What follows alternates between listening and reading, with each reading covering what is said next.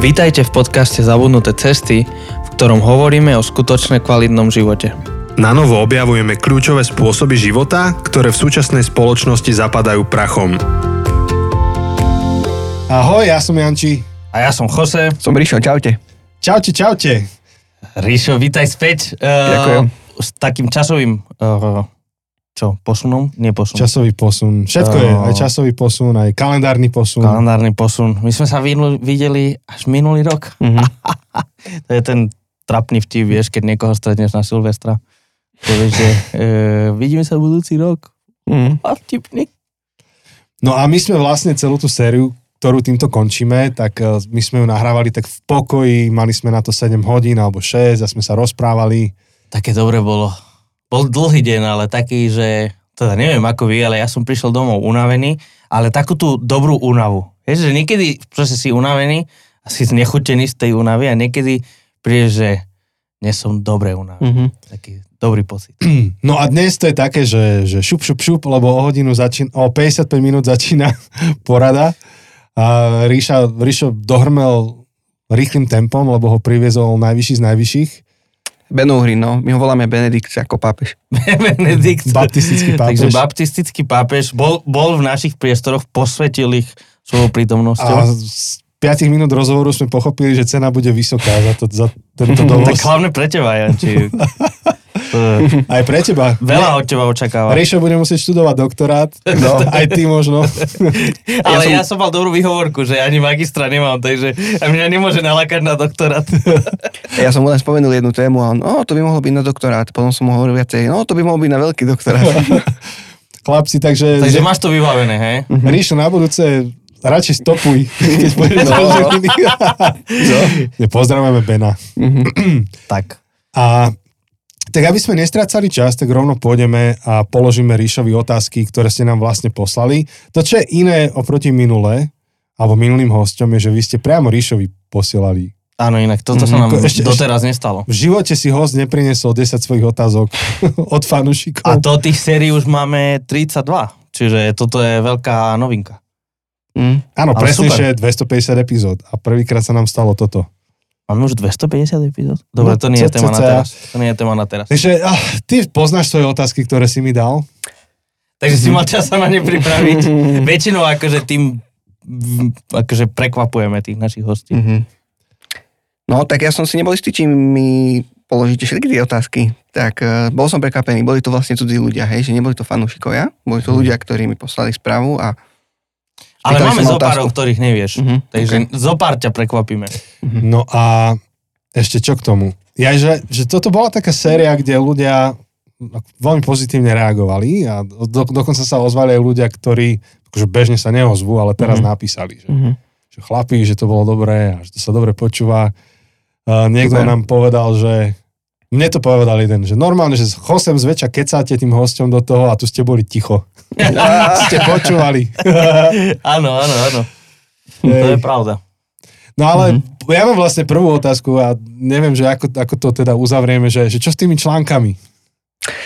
Ja, no vidíš, a to sme sa mali asi predtým dohodnúť. No, Dobre, tak uh, budem písať tie články. fakt? Mhm. Yes. Máme tu Hej. verejný záväzok. Vy, ste, ne- vy ani, vlastne, vla- vlastne vôbec neviete, o čom sa rozprávame, lebo tu Janči vyvlafol niečo a... Ja som, Ríša vie, o čom sa rozprávame. No áno, ale som- poslucháči, vieš, akože tuto nás, všetky tie milióny ľudí, ktorí nás počúva teraz, tak nevie, Akože o čom hovoríte. Stále to môžeš odmietnúť, ja to vystrihnem, vieš, že dá sa aj tak, ale... Ale akože my nestrihame, takže... Mm. Iba, iba faily. Dobre, takže, ale to je dôležité na začiatok epizódy vlastne.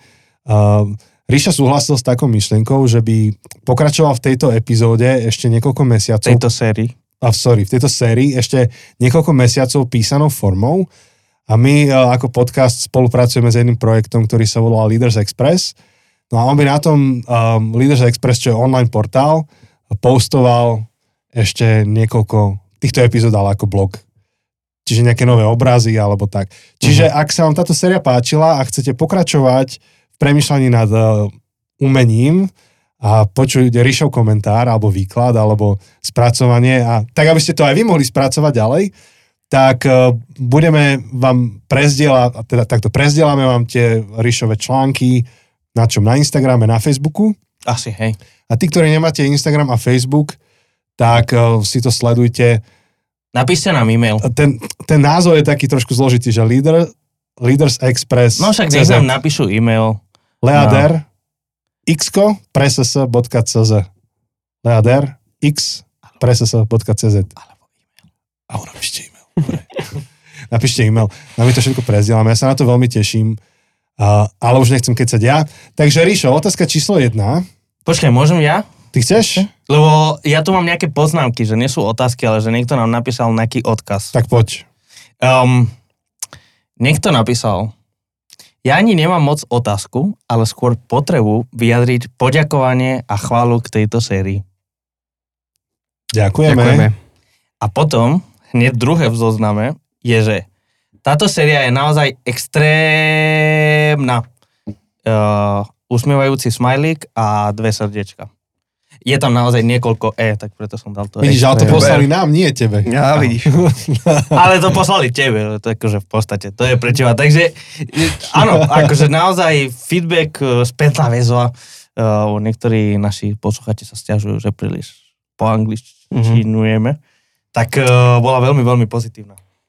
Hej, ďakujem. Ja som bol prekvapený, že povzbudenia píšu vám a otázky píšu mne. Ja prekvapený nie som. to, je, to je klasika. to je klasika, vieš, akože to neviem, či sa ti stáva, keď kážeš, ale ja väčšinou, akože keď kážem, tak uh, pozitívne veci sa dozviem od, mm-hmm. od druhých ľudí, že niekto mi povie, že no my sme sa rozprávali a on hovoril, mm-hmm. že ako dobre si kázal. Mhm. To len kritiku prítu priamo Mhm. tebe povedať. Mhm. ale to nie je, toto nie je kazateľská terapia, to zase nás čaká inokedy. Kazateľská terapia bude na tom strome. Áno, presne. Hej, hej, s tým rátame. To nás Ty, čaká.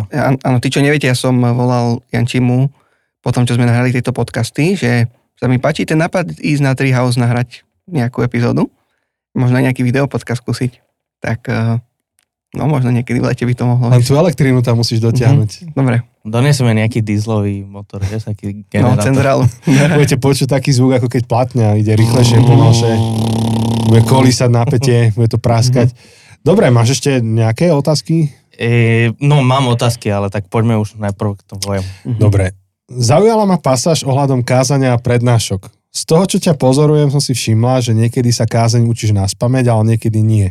Podľa čoho to závisí? Od publika, alebo od tvojej nálady, alebo chcenia? Je, tak ja som mal 32 rokov pred pár dňami, takže ja seba nevnímam ako hotový produkt. Všetko najlepšie. Ej, najlepšie. Ej, v najhorší možný termín mám narodky, to je medzi Vianocemi a Silvestrom. Celý život sa neoslavujú narodky. Ja som, ja som myslel, že mám horšie, jak ty. Ty máš kedy? Dva dní pred Vianocami. Oh, no, to je podobný. No. Hej, tak vlastne všetky Yes. darčeky dostaneš pod stromček a narodky. Vieš, ľudia sú už unavení z Vianoc, ale Aj ešte sa prejedení, takže nechcú Prejedení. ani na oslavu jesť. Chystajú sa na Silvestra, tak... Vieš, koľko ušetríš? Nemusíš ich krmiť.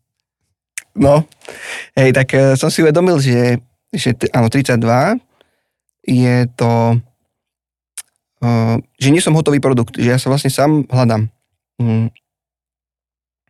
Som mal v živote pár, čo desiatok, možno stokrát príležitosť kázať a chcem experimentovať v tom, že ako prednášam. Páčia sa mi rôzne typy prednášok. Uvedomujem si, že niekedy učiť sa prednášku na spameť je kontraproduktívne, keď je to také menšie spoločenstvo. Tam to robím radšej takou diskusnou formou. A v tom bežnom rozhovore používame rôzne frázy citoslovcia, ktoré tam nie je potrebné mať, keď napríklad niečo píšeš alebo sa učíš na spameť. Takže z toho môže potom vzniknúť to, že to nie je úplne jednoznačné, akým štýlom ten daný rečník rozpráva. Ja som to tak aj chcel, lebo, lebo ja vlastne sám si hľadám ten svoj vlastný hlas. Uh, jedna knižka uh, Communicating for Change, Mm, ktorú napísal Andy to, je, Stanley. to je úplne, že druhá Biblia. Uh-huh. To je pre rečníkov výborný zdroj. No tak on tam hovorí, že vlastne začiatok je, že začiatok pre akéhokoľvek rečníka je nájsť si svoj vlastný hlas. svoj hlas. Mhm.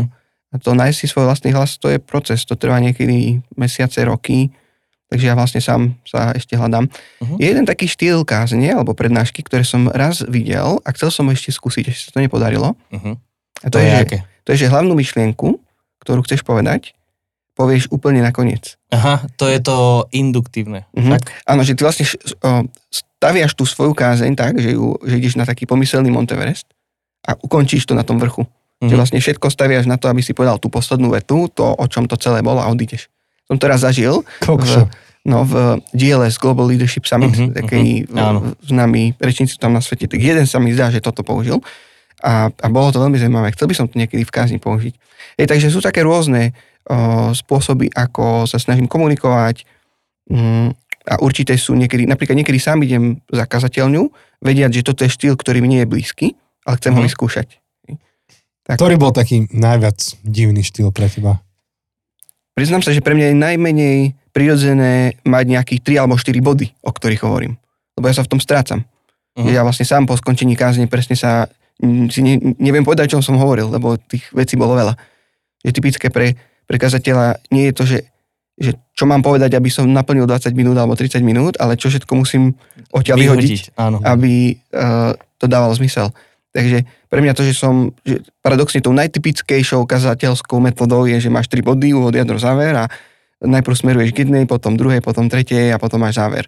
Tak Áno, toto je pre mňa to- veľmi neprirodzené. To je ten typický, to je ten až vtip, že, že akože Southern Baptist, akože kázeň je trojbodová. Akože inak, inak to nie je No, akože presne. Southern Baptist. Akože, Že ja napríklad vnímam kázne ako, ako typ rozhovoru. Že Mhm. vlastne predstavujem si to, že čo si myslí o tom, čo chcem hovoriť ten posluchač. Toto je pre mňa najťažšia časť, alebo najdôležitejšia časť, by som sa uistil, že každý sa tu v tomto dokáže nájsť. V tomto je to taký typ rozhovoru, tá kazeň, že vlastne sa mu snažím priblížiť a verím, že on ma bude teraz počúvať a, a tak no. Mhm. Takže podľa mňa z toho môže mať ten daný, neviem kto to bol. Uh, Neviem, to je otázka číslo jedna. uh-huh. okay. Ty vieš. Ty... ja, nepoznal som niektorých ľudí, no, čo mi to napísali. Uh-huh. Však dobre, však Ríšo bol aj u nás, medzičasom kázal. Áno, je to na YouTube. Je to na YouTube a vyťahol rebrík. Si to musíte Mhm. pozrieť. Ale napríklad mne veľmi pomohlo počúvať seba, seba samého, to tiež Distelný odporúča, že napriek tomu, aké je to strašne bolestivé, musíš sa, musíš sa počúvať. Áno. Ja som si uvedomil, že ja mám určité rečové vady, ktoré som si nebol vedomý a snažil som sa zistiť, prečo tam sú. Mhm. A uvedomil som si, že častokrát hovorím veci, o ktorých si nie som istý, či ľudia rozumejú, tak sa snažím uisťovať sa, že ma chápu. Tak sa pýtam často, hej, alebo vieš? A to sú pomocné slová, ktoré pomáhajú uľahčovať ten rozhovor, a, ale v bežnom článku napríklad to tam nebude. Teda dúfam, že tam nebudú zbytočné slova, hej. Môžeš dať. no, C.S. Lewis o tom hovoril, že, že, keď, že keď sa učíš písať, tak uh, uistí sa, že v tvojej vete nie je ani jedno zbytočné slovo. Mhm. Že radšej napíš krátučku vetu a daj bodku. Ale nerob zbytočné súvetia, keď tam sú slova, ktoré tam nemusia byť. A to viem, že aj keď uh, vydal ako knihu tú Mere Christianity, alebo Mhm. teda hovorí k neob- O o, o neobyčajnom neobyčajnom kresťanstve, že, že tam hovoril, že musel nejaké veci prepísať, lebo ten um, ústny prejav je iný než ten Mhm. písomný prejav a keby to len prepísal jednak jednej, tak proste Mm. je to zle napísaný text. Zrovna som to teraz pred nedávnom riešil. Minulý týždeň som um, robím akože taký pri takej neodbornej práci a takého, že niekto píše bakalárku neoficiálnu a ja robím toho školiteľa. Mhm. A, a presne akože som povedal tomu človeku, že to, čo si napísal, je dobre, ale ty sa so mnou rozprávaš v tom texte. Mhm. Musíš to prepísať, aby to bolo písaný text. Toto, toto čo si mi poslal, sú prepísané hovorová reč, Mhm. ale musíš akože napísať písaný text. Je, je, to, je to iné. Je Mhm. to, Áno. Je to zaujímavé, to, čo vravíš, lebo mne sa za to také protiintuitívne. Že, že nečakal by si to, že Mhm. proste, že reč je reč, bodka. Áno. Ale není to tak. Áno. Mhm, No dobre, ja to posuniem ďalej, lebo je Posun, posun otázok. to ďalej. Uh, otázka číslo 2. Kto je tvoj obľúbený autor? A rovno aj 3. Kto je pre teba inšpiratívny človek? Tak mám veľa autorov, ktorých si vážim, ktorých mám rád. Snažím sa ich citovať, aby ľudia sami vedeli. Vy by ste vedeli povedať nejakých mojich obľúbených autorov? Troška som to C.S. zakostoval. Lewis. Augustín, No, presne, C.S. Lewis, Augustín, Chesterton, Hej. to mám veľmi rád. Chesterton. Tolkien asi tiež spomínal. Mhm. A Chesterton sa nevždy ľahko číta. Ja mám pocit, že on Mhm. veľa predpokladá, že čitateľ vie. Mhm. No, súhlasím. V tomto je to pre mňa veľmi atraktívne, že nie každý vie čítať a tým pádom ty v takej zlatej bani, do ktorej nie každý príde. To bola haluška, lebo som si ho zobral na dovolenku, čítal som. A predtým deň som čítal americkú knihu súčasnú, hej. A vidíš to, hej, som sa spýtal, vidíš? A tú americkú som zošupoval za pár hodín a o mnoho tenšieho Chestertona, Mm. o mnoho tenšieho som čítal o mnoho dlhšie. Mm. Lebo som nechápal veľa Mhm. kontextu, do ktorého on písal.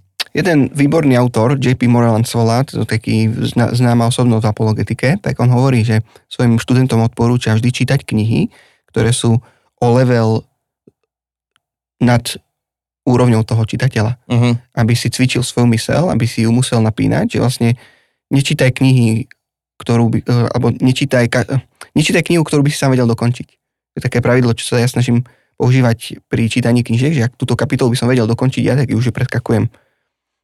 Takže mne to veľmi pomohlo, eh, že ja potrebujem čítať autorov, ktorí sú nad, nado mnou a pokúsiť sa im aspoň trochu vyrovnávať. A že vlastne potom dočítam knihu, 50% som nerozumel, ale tých 50% stálo za to, ktorým som rozumel. I preto sú to títo autory. Väčšina sú mŕ, mŕtvi ľudia. Chesterton a C.S. Lewis, týchto mám veľmi rád. Uh, a potom tie významné postavy v histórii kresťanstva, Akvinského sa snažím čítať, to je, to je veľmi Fú, Zložité, je hrozne ťažké Mhm. čítanie. Pritom, pritom tí, ktorí sa venujú Akvinskému, hovoria, že keď mu porozumieš, keď porozumieš jeho slovníku, tak Akvinsky príde veľmi jednoducho, jednoducho čitateľný, čo ja som zatiaľ, Mhm. mne sa to zatiaľ nestalo. Tam som sa tiež nedostal. No. no. Pritom on, on sám na začiatku sumy teologiky, to je jeho významné dielo, on hovorí, že, že toto písal pre lajkov.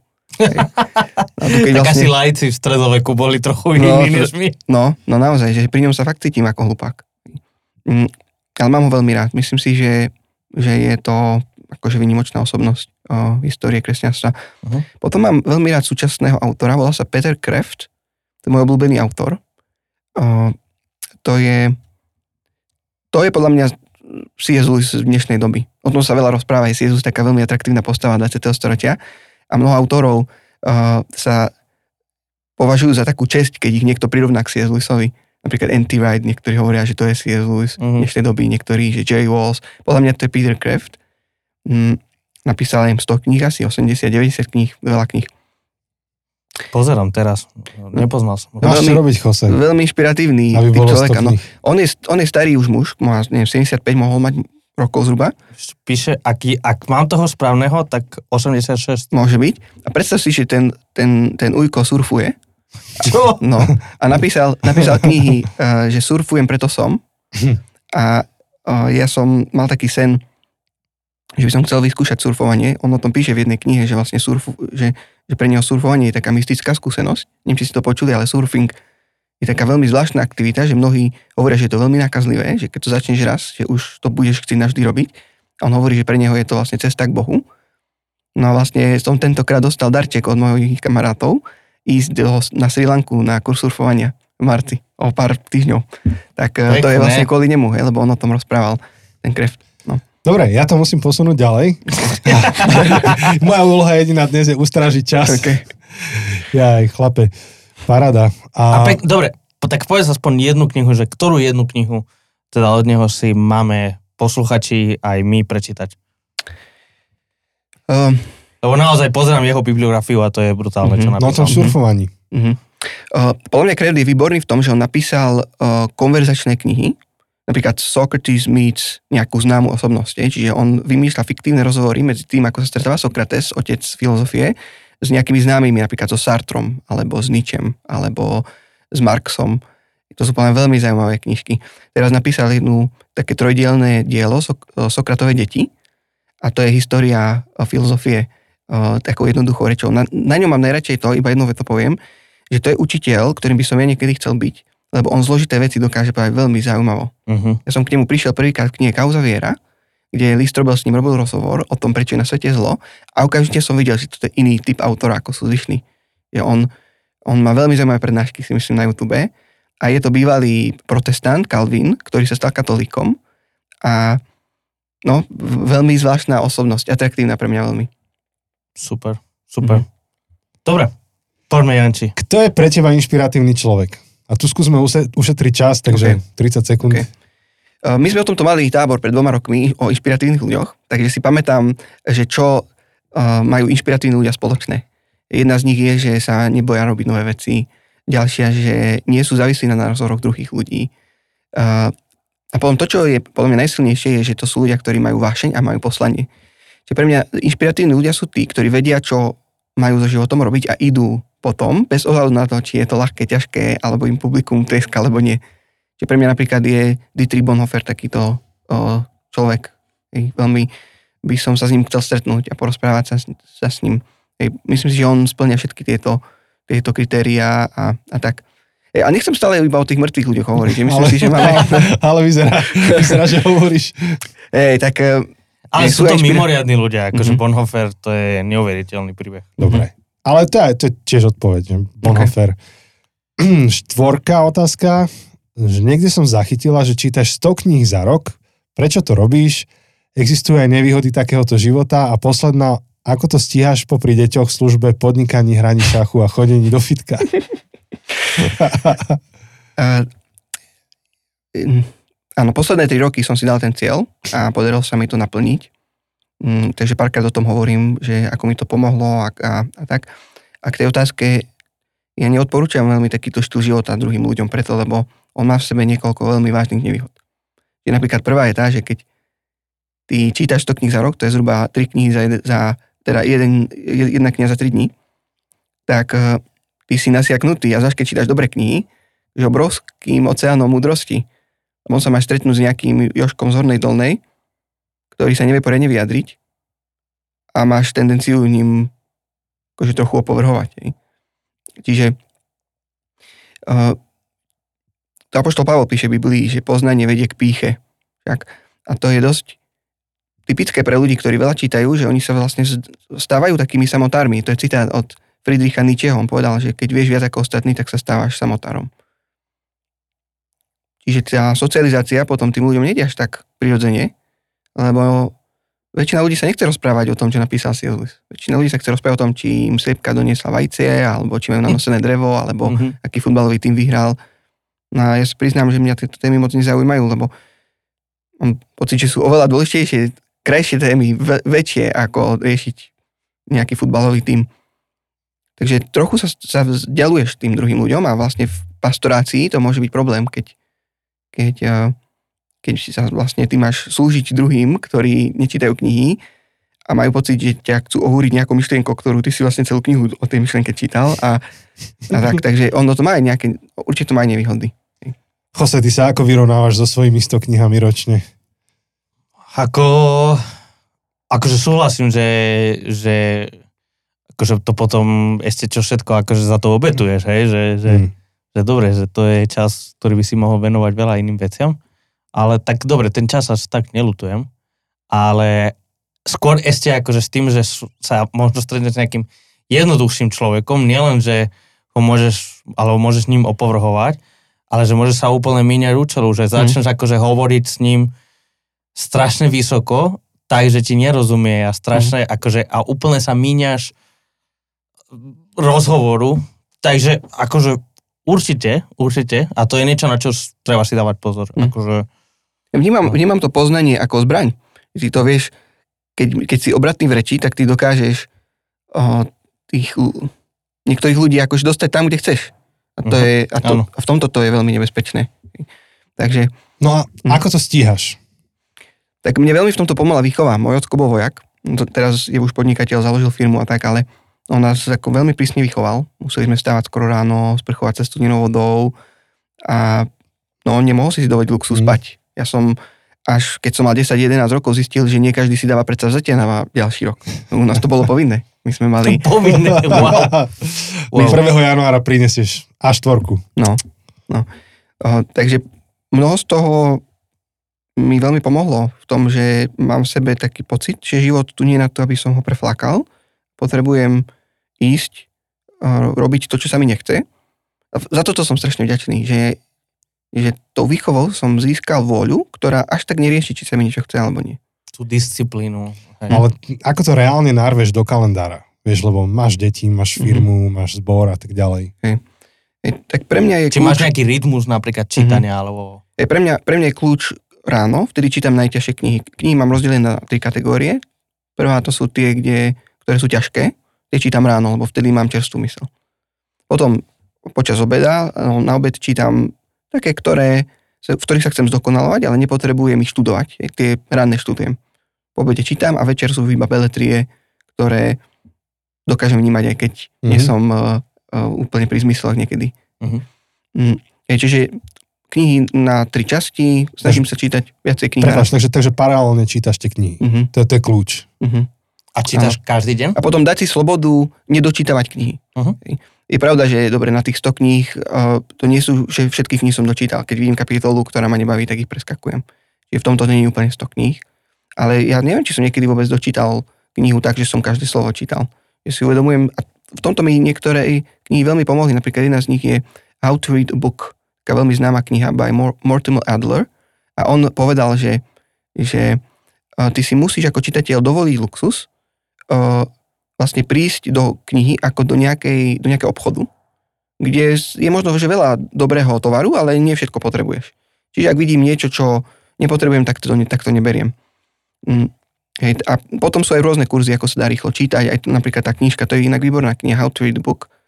Ona tam vlastne ťa učí, ako čítať rôzne typy žánrov, tak aby si vedel čítať rýchlejšie. To mi veľmi pomohlo. Mhm. Hej, takže áno, kľúčom je čítať viacero kníh naraz, ideálne od rôznych autorov, nájsť si rytmus. Potom aj veľa počúvam, tak mne tá posilovňa, tam nechodím, pretože chcem mať veľké svaly, ale pretože je to nejaký, uh, nejaký útek od reality uh, a môžem počúvať knihy popri- počas toho, ako cítim. Perfekt. Otázka číslo 5. Je pravda, že si Grandmaster aj v osadníku z Katanu? T- uh, toto mi napísal človek, ktoré nepoznám, neviem vôbec odkiaľ to vie, ale Ale povedz sa šíri, počúvaj. povedz sa, sa šíri, no. Uh, tak osadníci z Katánu, neviem, či poznáte tú hru. Jasné. Jasné. Áno. Tak môžem si niekedy zahrať, keď chcete. Ja tak som ja sa, už nie som moc dobrý. prehrám. Nie som moc dobrý, takže ja nechcem. E, Ja som sa raz zúčastnil jedného online turnaju v Osadníkoch. Je taká aplikácia, kde sa môže normálne zaregistrovať. A bol tam jeden turnaj, kde bol 20 tisíc hráčov. A za 2 eurá si mohol vlastne vstúpiť do toho turnaja. S tým, že prvá cena je nejakých 7 alebo 8 tisíc eur. Oh, No, takže ja som... za to euro by som sa tiež prihlásil. dvakrát do mesiaca. No, Podľa mňa určite tam bude niekto, kto je ešte horší ako ja. No, ale bolo tam obrovské sito, hej, lebo tú hru vedia hrať traja alebo štyria ľudia. Čiže mne sa vlastne darilo, lebo to je vlastne na rozdiel od čachu, to, tam máš veľký element náhody. Hej, máš dve kocky, vieš si počítať nejakú pravdepodobnosť, uh, že čo bude padať, ale nikdy to nevieš istotou. Takže ja som mal veľké šťastie, cez to obrovské sito som prešiel a to sito bolo, že že hrajú štyria a iba jeden z nich postupuje, ďalší vlastne vypadávajú. Aha. Čiže ty si musel veľmi veľa hier vyhrať, aby si postúpil do prvej stovky. No občas sa stane, že niekomu sekne internet a vyhodia ho, alebo tak. No ja som vlastne mal dosť veľké, akože mal som šťastie, hej, aj vy vychádzali kocky, všetko. No tak rád som sa vlastne prihlásil a dostal som sa do tej prvej stovky.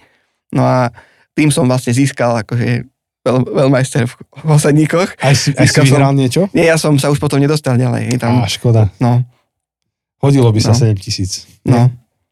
Tu elektrínu by si natiahol No, do toho domčeku. Dobre, otázka číslo No. 6. V podcaste si veľa hovoril o katolíkoch. Ich obrazy, citáty. Mhm. Čo si myslíš o katolíkoch a prečo si protestant? To je na telo celkom. no, to je dosť na telo. Ešte no. keď si hovoril teraz o tom kre- Kreftovi, Mhm. sa volá? Mhm. Ten, ten išiel opačným smerom. Ktorý, No. ktorý je, bol No. evangelikál a išiel ku katolikom. Ja, tak na toto sa dá odpovedať akože zdlhavo aj krátko, tak nemáme čas na tú zdlhavú odpoveď. Ale ja si... No, teraz čo mám povedať? Ako... Poradte mi kus. tak eh, neviem, prečo nie si katolík. To, na to ti neviem odpovedať. Hej. Uh, myslím si, že veľa mojich priateľov z toho protestantského prostredia nerozumie dobre katolíckej viere. Máme karikatúry, ktoré vidíme v okolí na Slovensku a, a potom je častokrát rozdiel medzi teóriou a praxou a predpokladáme, že rozumieme, o čom je rímsko-katolická církev a myslím si, že vo väčšine prípadov nerozumieme. A mne, pre mňa je katolicizmus atraktívny preto, lebo je záhadný a je tam veľký element mystéria, ktorý mne chýba v protestantizme. Ja by som nevedel byť katolíkom, lebo katolíci veria veciam, ktorým ja neverím a nevedel by som im uveriť. Nem, nemôžem sa prinútiť veriť veciam, ktorým nechcem veriť, alebo nemôžem veriť, alebo nevidím dôvody na to, aby som veril. Takže to sú dôvody, napríklad myslím si, že, že nie, nie je žiaden dôkaz o tom, že by Peter bol prvý pápež. To je pre mňa dosť dôležitá téma, keby som chcel byť katolíkom. Myslím si, že, že, uh, že katolicizmus je atraktívny hlavne preto, lebo, lebo tam vidíš určitú líniu k apoštolom. Tá, tá tradícia je pre mňa v niečom veľmi atraktívna. Že tí najveľkolepejší mysliteľia boli katolíci, to teda mňa ako protestanta dosť vyrušuje. A potom, že je teda Uh, no, že ten, že ten katolický pohľad na veci mi pripadá v niečom veľmi prísny a zároveň v niečom veľmi milosrdný a v tomto mi pripadá veľmi podobný Ježišovi. Takže o tom sa dá veľmi veľa hovoriť, lebo katol... najväčší rozdiel medzi protestantizmom a katolicizmom nie je v soteriológii, čiže v tom, ako je človek spasený, ale v ekleziológii, ako vnímame církev. Katolíci vnímajú inak církev ako protestanti a toto je, uh, toto je dôvod pre úplne odlišné vnímanie mnohých vecí. Či autorita cirkvi. Čo je vlastne církev? A katol- pre katolíkov je církev aj, mm, aj v nebi. Církev oslávená. Potom církev očistí, církev očistujúca sa a potom církev putujúca do zmemi. Kdežto protestanti vnímajú církev ako nejakú Noémovú archu, ktorá je tu na zemi, pláva týmto svetom a je v zásade nemenná, nemala by byť menná. Kdežto katolíci vnímajú církev niečo ako strom, ktorý sa rozrastá. Z toho vznikajú potom rôzne doktríny, ktoré protestanti ale nie sú v Biblii, predsa, to nemôžete tomu veriť. Na čo katolíci tvrdia, že no ale zárodky sú tam a církev sa má vyvíjať. No, takže ja by som sa rád o tomto porozprával, lebo podľa mňa toto je veľmi dobrá téma, ale nemáme čas. Ne? Áno, ale tá téma je trošku problémová, tá, tá otázka, že tam je asi otázka za otázkou a bolo by zaujímavé mať tu toho človeka, ktorý tú otázku položil, mm. aby sa pýtal konkrétne. Ale ja, mňa, mňa zaujíma, ja sa spýtam, že čo by si bol rád, aby protestanti pochopili o katolíckej cirkvi? Keď hovorí, že im unikajú nejaké veci, tak jedna vec. Ja by som bol rád, keby protestant porozumel, že prečo katolík vníma, že církev potrebuje o, magisterium. Myslím si, že protestanti tomuto nerozumejú. Protestanti si myslia, že zoberieš Bibliu, pochopíš, čo tam, že to je ľahké, pochopíš to a ideš domov a máš.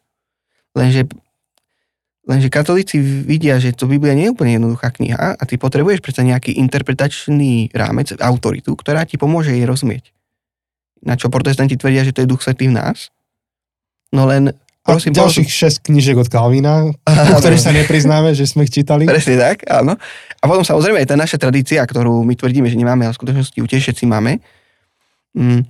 Ej, myslím si, že, že keby bola nejaká de- verejná debata medzi protestantom a katolíkom, tak by som napríklad veľmi rád zastával katolícky pohľad. Že by som chcel počuť protestantské odpovede na niektoré katolícké otázky.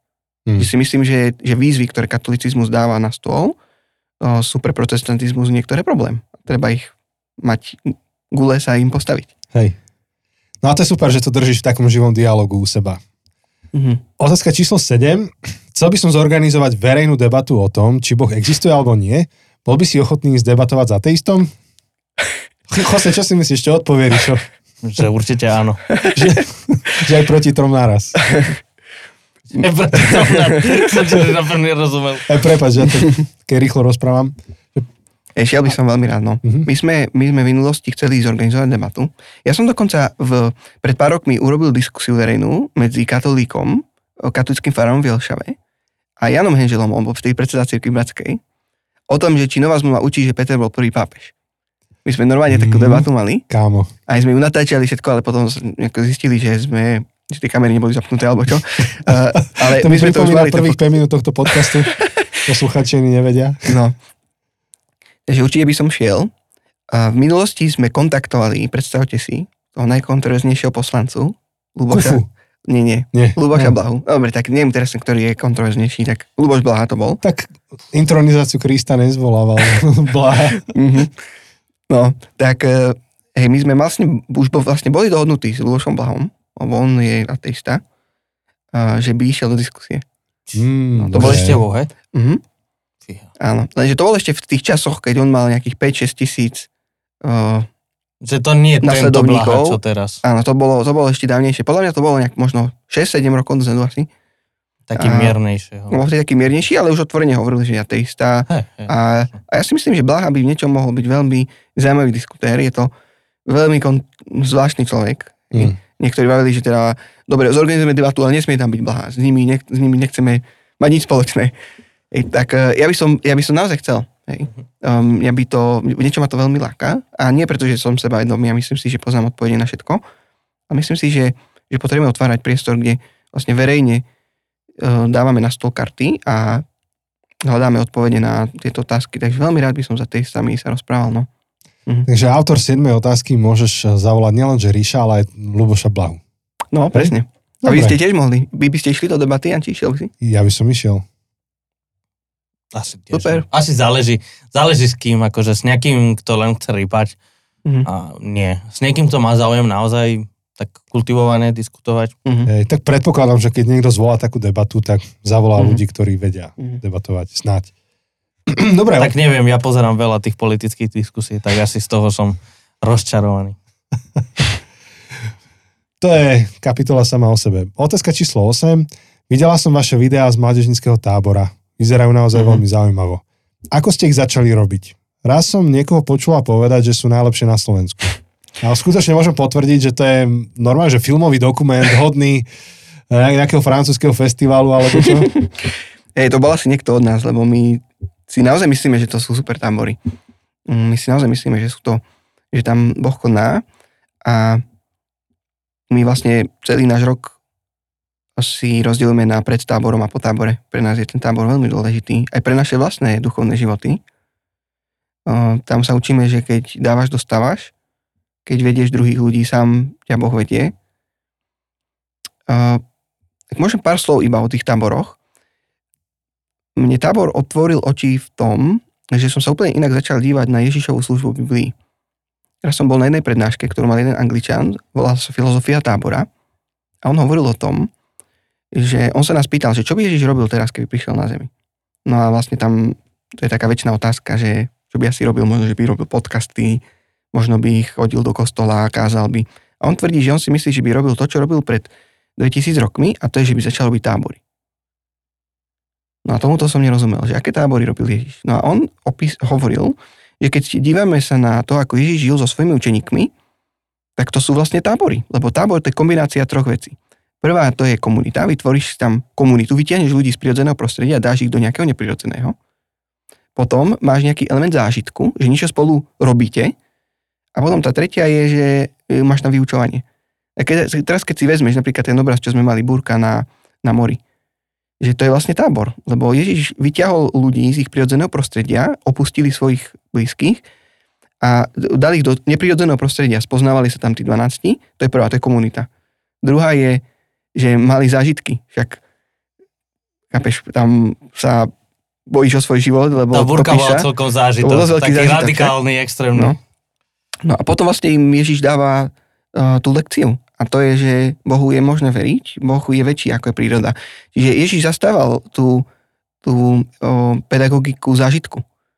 Že on nezobral krédu a nezačal písať prvý bod, Boh je verný, alebo Boh je veľký, alebo Boh je neviem čo, ale že on ťa vzal, aby si to sám zažil. No a o tom sú tie tábory, že vlastne ty si vtiahnutý do neprirodzeného prostredia, ktoré ťa núti opustiť svoj komfort, kde vlastne spoznávaš seba, spoznávaš druhých. Na kresťanských táboroch môžeš poznávať aj Boha. A, no a potom vlastne tých ľudí vyučuješ. Takže toto bola celá tá myšlienka za, za tými tábormi a teším sa veľmi, že sa to tak darí. Tam chodí zhruba 100 ľudí každý rok. A to bolo ešte vtedy, keď nám ľudia rozprávali, že nerobte mládežnícke tábory, že uh, mládežníci sú najťažšie zasiahnutou skupin, zasiahnutelnou skupinou na tábory, lebo aktívni ti neprídu na tábor, lebo majú brigády a majú plný, plné leto a pasívni ti tiež neprídu na tábor, lebo uh, im sa nechce. A že vlastne stále ľudia chodia a, a tak, takže sme veľmi vďační za ten Mega Camper, no. No a po tejto epizóde vám, vám prídu ďalší, ďalších No, 50. no paráda. Keď dáte Dobre. pri registrácii zľavový kupón Zabudnuté cesty Dobrý nápad. 2024, máte 5% zľavu. Super. Môže byť? Ale platí to Jose. to som, e, preto som sa tak na teba pozeral, že ak to bude platiť tých 5%, neviem, či um, budeme musieť dať nejakú hviezdičku a tie malé písmenka akože niekde dole. Že... že musíš urobiť pri tom 3 kliky a poškávať sa po hlave, než to neplatí. A natočiť sa na mobil, aby sme mali dôkaz a všeli čo ešte iné, čo nepovieme tu, lebo to stráca smysl potom. No mňa by veľmi zaujímalo, ale to opäť asi nie je téma na dnes, že, že čo toto znamená napríklad pre rodiny s deťmi alebo pre ľudí Mhm. mm-hmm. 40 vyššie, ktorí Mhm. možno už majú tínedžerov, že ako, ako vytvárať také prostredie pre nich. Mhm.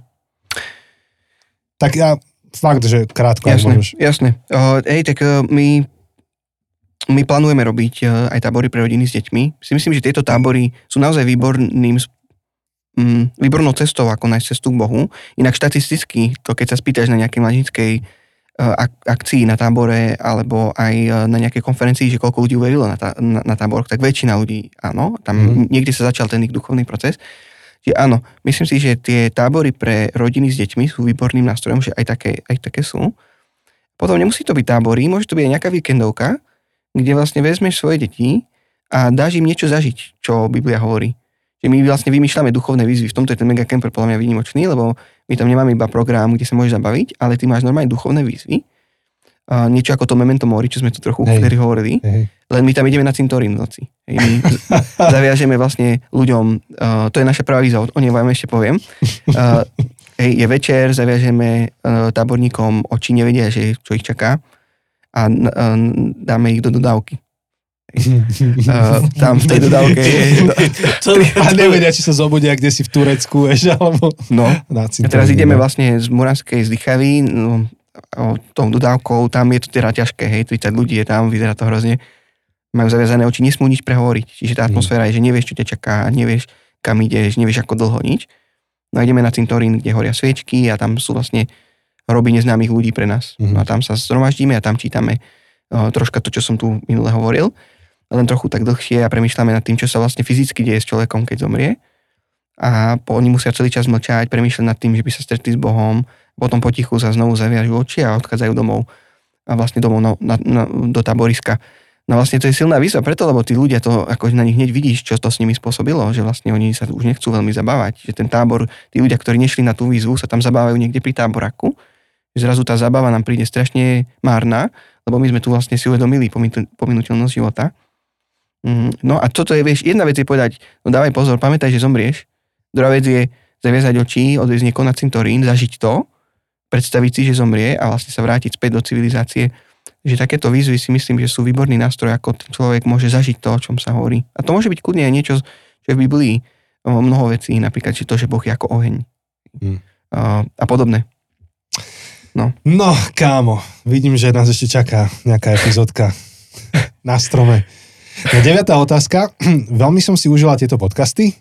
Nechcel by si začať robiť svoje vlastné podcasty. Príď k chalanom častejšie, alebo začni robiť vlastné. Tak ku nám prídeš, to už sme dohodnutí. No.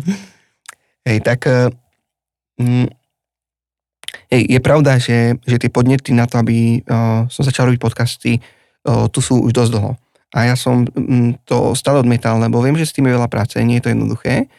A mal som pocit, že, že nie je na to ešte čas. Ale priznám sa, že posledné týždne sa to začína trochu tak lámať a začínam sa pýtať, či by sme mm, niečo nezačali robiť. Tak uh, musíte mi to najprv dovoliť. Šurob? Jasné, Dobre. jasné. Uh, hej, tak uh, sa, som sa so s vami vlastne o tom aj rozprával predtým, ako sme zapli mikrofóny, že ma to celkom zaujíma, že Hej, Ríšo tu Čo? zisťoval štatistiky, uh-huh.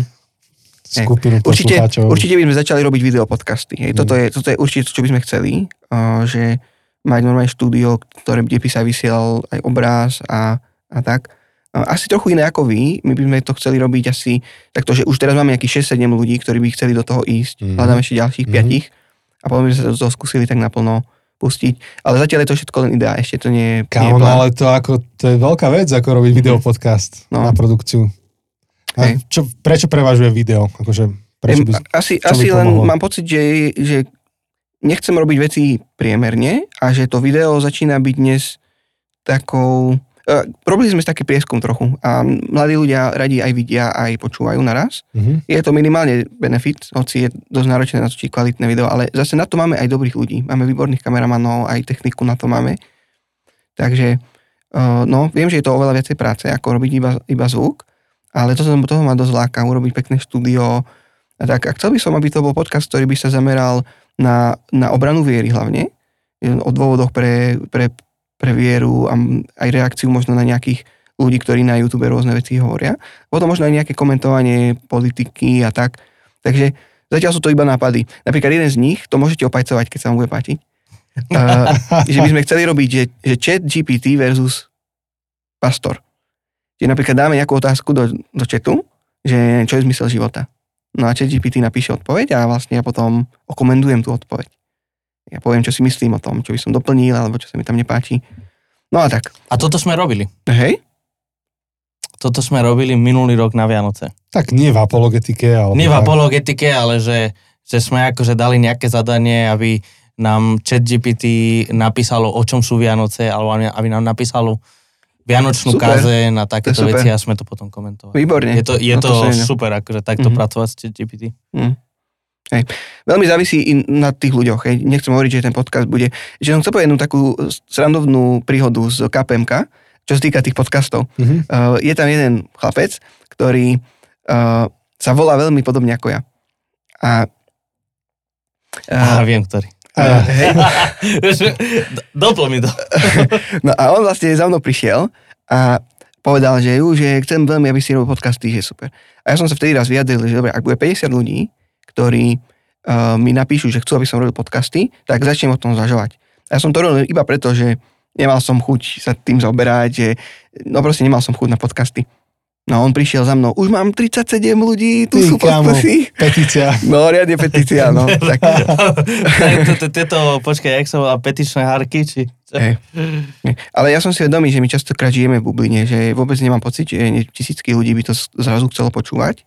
Mm, hej, ale asi je pre mňa dôležité vedieť, že to, keby sme to začali robiť, že to naozaj má vý- význam, že budeme oslovať možno inú skupinu ako, ako vy. No a tak. Takže veľmi som si prijal, keby to mohol byť nejaká spolupráca v tom.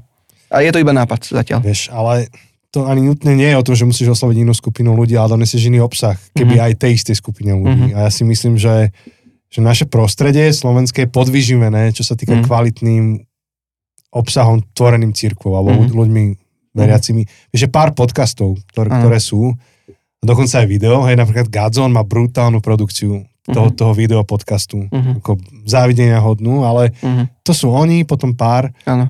Keď, keby ste začali robiť um, a, a šíriť do sveta tie myšlenky, ktoré už teraz šírite, tak ja, ja Mm. prvý to budem počúvať, Mm. vieš. Super. No, budem rád veľmi. Hej. No a to sa nevylučuje s tým, že teda si tu vítaný a dúfam, že sa tu Super, vyskytneš super. viac. No tak, eh, tak najbližšie ste vyvítaní na, na Treehouse. Tak. Hej. S tým To rátam. nás čaká, to nám musíme dohodnúť, až Super. budú lepšie dni. A, a tam urobíme tú terapeutu. Tú, Hej, tú Kazateľskú terapiu. Ok. Tak. Super. Tak, tak, to bude dobre. Jose, ja som prečítal tieto otázky, ešte ty Ty, máš. ty máš všetky? To sú všetky. Dobre. Um, jedna otázka. Um, Ríšo, hovoril si v jednej z epizód o troch evangelizačných paskálových bodoch. Uh, zapísal som si jeden, zapísal som si druhý a k tretiemu ste sa nikdy nedostali. Čo to bolo, prosím? Tie tri body sú, že um, najprv musíš vyrušiť človeka, Mhm. Potom ten druhý je vyprodukuj v ňom pocit, aby chcel, aby bolo kresťanstvo pravdivé Uh-huh. a potom tretí ukáž mu, že je. No a tá odpoveď, že ukáž mu, že kresťanstvo je pravdivé, tak to e, trochu prichádza späť k tomu podcastu, že, že my potrebujeme sa učiť, o, že čomu veríme a prečo. Mhm, mhm. Čiže potrebujeme vedieť, prečo veríme, že kresťanstvo je pravdivé, prečo veríme, že Ježiš o, žil, zomrel a vstal z mŕtvych. Ja si myslím, že na to sú dobré dôvody. Ale toto je dobré hovoriť druhým iba, pred, iba potom, čo on je ochotný počúvať. Čo on Áno. chce, aby to bola pravda. A niekedy možno sám nevie, či chce, aby to bola pravda, ale že minimálne nie je proti tomu nastavený. Neviem, či poznáš ten taký typ rozhovoru, kedy niečo hovoríš, ale ten druhý už ťa chce prerušiť, lebo on už má 10 námietok proti tomu. Presne. A, a vtedy tá, tá apologika je naozaj slabá, eh, keď sa zameriaš iba na tú pravdu. A my sme vtedy hovorili o tom, že, že dobro, pravda, krása. Že, že, že, že na tom hrote si myslím, že by mohla byť krása, aby ten človek túžil, aby to bola pravda. Uh-huh, uh-huh. Super. Um, ďalšia otázka. Ja by som sa rád Ríša opýtal, ako sa dostáva k podnetom na interpretáciu diel? Či cez nejakú knihu, alebo knihy, alebo cez nejaký web? Eh, Tak čítam si o tých dielach. Snažím sa, snažím sa ísť k zdrojom. Niekedy samotní autori komentujú Mhm. uh tie diela. Potom je mnoho diel, ktoré, keď si napíšeš eh, názov toho dielu do Google, tak ti zrazu vyjdú nejakí ľudia, ktorí to videli, čítali, alebo ťa môžu nejako inšpirovať. Takže áno, na YouTube je mnoho takých platform, ktoré sa zaoberajú aj týmito obrazmi a snažím sa z nich potom čerpať Mhm. Uh, hej, materiálu je naozaj veľa. Super, áno. Uh-huh. Um, posledná otázka, taká veľmi osobná. Um, ako si sa znovu zrodil, alebo ako si z nábožnosti prešiel do milujúceho vzťahu s Bohom? Hej, toto je, to je super otázka, no. Hej, ďakujem za túto otázku. Tak, uh, tak tá cesta viery človeka k Bohu, alebo to, ako človek prichádza k Bohu, to je niekedy ťažké dať do slov. Že je to niekoľko incidentov, ktoré sa udiali. Uh, od toho, že som hral na violončele, aký to malo vplyv na môj život, kedy som začal veriť, že nejaký Boh existuje naozaj, až potom, že som sa rozhodol študovať teológiu, že tam tá cesta je, stále, je ešte stále veľmi kľukatá. Pre mňa bolo dôležité, že, že som chcel vedieť, či kresťanstvo je pravdivé. Čiže uh, ja som čítal knižky uh, od List Robela, Kauza Storytel, to bola prvá kniha, ktorá ma presvedčila o tom, že niečo nad nebom a zemou je. Potom tá druhá bola Kauza viera, to boli rôzne námietky alebo otázky, ktoré ja sám som mal na, o, na vieru v Boha. Napríklad, že ako môže byť dobrý Boh a toľko zla vo svete, alebo čo urobíme s hriechmi cirkvi, ktoré boli v minulosti. Rôzne podobné. Tam bol aj ten Peter Kreft, on vlastne odpovedával na tú otázku o tom, o tom zle. No a potom bola, bola kauza Kristus, ktorú on vlastne paradoxne napísal ako prvú. A ja som si až potom prečítal kauzu Kristus. A to bolo len preto, lebo tieto dve ma zaujímali. Tak dobre, tak už uh, prečítam aj tú tretiu. A tá kniha bola o tom, že aké sú historické dôvody pre vieru v Ježiša. A mňa tá kniha ako presvedčila. Presvedčila ma o tom, že, že treba dať tomu šancu. A ja som potom čítal aj Uh, je napríklad, je tam rozhovor z Craig Blomberg. On je historický vedec, alebo mm, za, zaoberá sa situáciou v prvom storočí. Som si prečítal jeho knihu uh, Historická spolahlivosť Evanílii. No a vlastne ja som začal byť presvedčený o tom, že Evanília opisujú to, čo sa naozaj stalo. Hej, a potom vlastne prichádzala téma, no dobre, a, a čo, čo s tým Ježišom vlastne si ja, akože, aký mám vlastne reálne k nemu, k nemu postoj. Čiže ja, ako náhle som videl, že kresťanstvo je pravdivé, že k tomu uh, vedú dôkazy, tak ja som bol odhodlaný sa kresťanom stať. Uh, a tak som sa k Bohu modlil, že ak existuje, aby mi ukázal, že je a idem sa rozhodovať, nasledovať dôkazy bez hľadu na to, kam ma zavedú. No a to bolo v období pred matúrou a tak som nevedel, čo mám vlastne v živote ešte robiť poriadne. No tak táto kniha ma presvedčila, že by som aj študoval teológiu. Takže tak, to bolo. Hm. Super. Super. Ďakujeme aj za tvoj osobný príbeh. A vlastne to je asi všetko z otázok, čo máme, Janči. Je to boli všetké z Instagramu, čo došli, alebo... Všetko, čo som ja evitoval. Dobre. Ja tam bola nejaká otázka, niečo sme mali dovysvetliť z nejakej epizódy, čo sme nedopovedali. Sa mi zdá, ale neviem si spomenúť. No, to o tých troch kruhoch. To bolo ono, troch hej? bodoch Evangelia. To bolo ono, dobre. Asi. Asi, asi Ak áno. niečo iné. Pre, no preto a- to hovorím, že najlepšie, keď ľudia píšu do Toto je slajdov. ten dôvod, prečo máte poslať na, na slajdov a nie všeli, kde je možné, kde sa nám to môže stratiť. Mhm. Alebo Ríšovi. Ríšo nám bude preposielať vaše otázky. Ja Tak, ďakujem veľmi pekne za tieto otázky, aj za záujem. Som veľmi rád, že sme mohli nahrať tieto epizódy a No my ďakujeme aj tebe. Vlastne druhýkrát si meral cestu sem medzi Díky, nás. si došiel. veľmi rád. A Najvodca nie je zrovna tu za rohom, tak, tak vážime si to. Hej. Ale, ale to, čo je vzácne, je to, že, že robíte to, čo robíte, aj ty robíš to, čo robíš. A že to vieme tak, mať takúto synergiu a urobiť niečo spoločné. Z toho mám najväčší zážitok. Ja tiež teším sa z toho a tiež vás vnímame ako súčasť aj našej práce, že vnímam, že sme blízki priatelia a kamaráti, že robíme to isté len na iných miestach. Takže ja to vnímam, že som prišiel za kamarátmi a, a rozprávame sa o tom, čo by sme sa možno aj v aute rozprávali, takže že sa to tu nahráva, to je taký iba detail. Presne. Len keby v tom aute bol band, tak eh, všetci musíme robiť doktoráty potom. No, Asi Mm. tak. Dobre, priatelia, takže my sa týmto s vami lúčime. Počujeme Mhm. sa budúci týždeň s novou sériou o modlitbe a nie o modlitbe. Um, viac sme hovorili, Pochopíte potom. viac sme hovorili v, čo v novoročnej či vo vianočnej? Asi novoročnej. Novoročnej a viac sa dozviete budúci týždeň. E, Ďakujem, že ste nás počúvali, Držte Ríšovi palce, on ide do fitka teraz. Žilinského. aby, aby počúval. Aby sa tam nepobil s niekým. Tak, ja ďakujem veľmi pekne všetkým, čo nás počúvali, aj za záujem, za otázky a teším sa na nejaké osobné stretnutie. Tak. A, áno, a sledujte Ríša a jeho profily a, a kostol, kostol, na, kostol hrane, na hrane. aby ste vedeli, že či už ten podcast beží, alebo video, vide, videokast. Po prípade, aby ste mohli ísť na tábor so zľavou, ktorú pošlete Chosemu faktúru. Je, daj mi pokoj. No. Dobre, priatelia, tak to je všetko. Ahoj. Ahojte. Ahojte.